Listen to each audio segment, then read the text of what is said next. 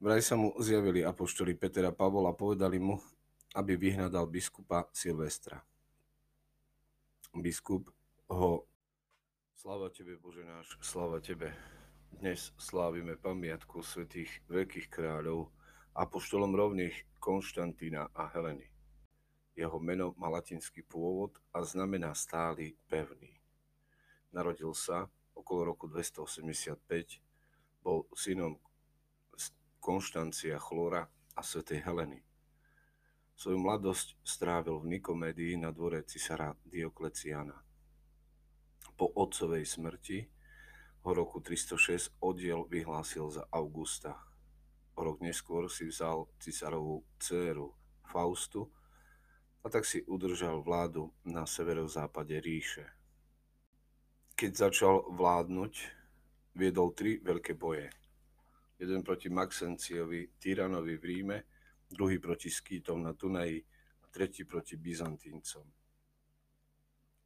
Keď sa Konštantín pred bojom s Maxenciom veľmi trápil a pochyboval o svojom úspechu, zjavil sa mu počas dňa žieriaci kríž na nebi. Bol celý obkolesený hviezdami a na kríži bolo napísané v tomto znamení zvíťazíš. Udivený cisár nariadil vykuť veľký kríž podobný tomu, aký sa mu zjavil, aby ho niesli pred vojskom.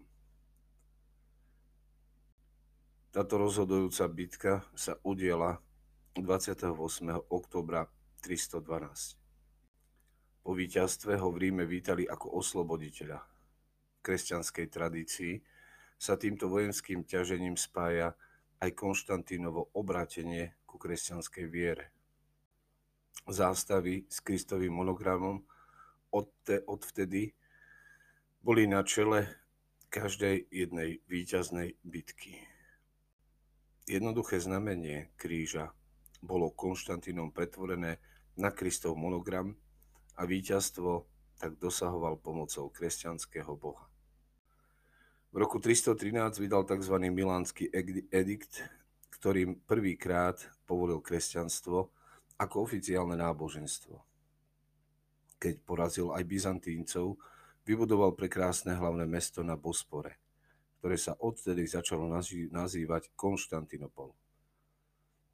Upadol do ťažkej choroby malomocenstva.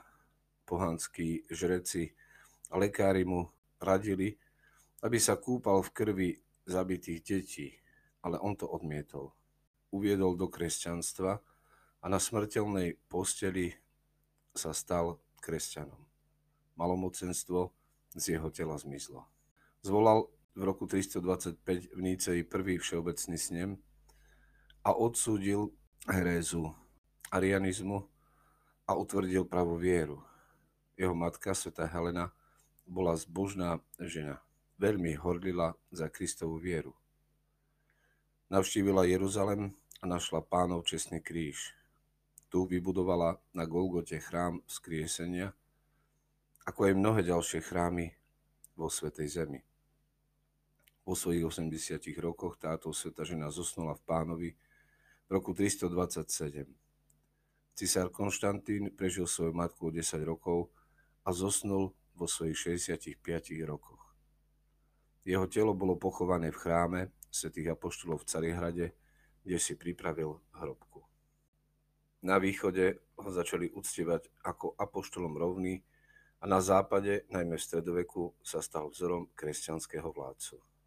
Túži, aby svojou jednotou vydávali toto mocné svedectvo o Božej láske.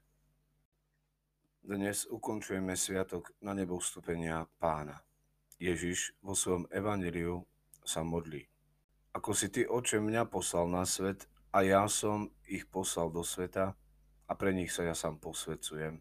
Neprosím len za nich, ale aj za tých, čo skrze ich slovo uveria vo mňa, aby boli všetci jedno, ako ty, oče, vo mne a ja v tebe.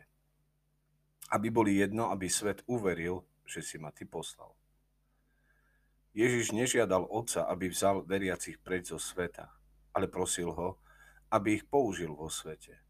Pretože Ježiš ťa posiela do sveta, preto by si nemal z neho utekať a vyhýbať sa všetkým vzťahom aj s neveriacimi. Doslova hovorí, vy ste svetlo sveta, vy ste sol zeme. Preto sme pozvaní konať to dielo, ktoré nám Boh zveril a ktoré sme dostali ako úlohu. Ježiš sa modlil za všetkých, ktorí ho budú nasledovať. Modlil sa i za teba, i za seba. Modlil sa za všetkých ľudí. Za každého, ktorého poznáš. Prosil o jednotu, prosil o ochranu pred satanom a prosil o čistotu. Ak vieme, že Ježiš sa modlil za nás, aj my sme pozvaní s tou istotou pokračovať v práci pre jeho kráľovstvo. Zo všetkého najviac Ježiš však túži potom, aby jeho učeníci žili v jednote. Ako prispievaš k jednote vo svojej vlastnej rodine, vo svojej farnosti, vo svojej církvi. Aj ty sa môžeš modliť za jednotu. A to veľmi jednoducho. Tým, že nebudeš ohovárať, posudzovať a v pokore budeš spolupracovať, obetovať svoj čas i peniaze, vyvyšovať Ježiša Krista a odmietať všetky hádky o veciach, ktoré nás rozdeľujú. Ježišova modlitba, jeho prozba, ktorú nazývame veľkňazka, teda vrcholí v prozbe o jednotu. A táto jednota sa zakladá na jednote s ním a s jeho otcom. Ak budeš žiť v jednote s druhými veriacimi vo svojej vlastnej farnosti, ak budeš žiť v jednote s Bohom, vtedy zakúsiš túto jednotu, ktorou žije Boh sám. Každá vetva, každý konárik, ktorý rastie z určitého stromu, je v jednote so všetkými ostatnými, ktoré vyrastajú z toho istého kmeňa. Spravodlivý oče, svet ťa nepozná, ale ja ťa poznám. I oni spoznali, že si ma ty poslal. Ohlásil som im tvoje meno a ešte ohlasím. Aby láska, ktorou ma miluješ, bola v nich, aby som v nich bol ja. Amen. Возлюблю тебя.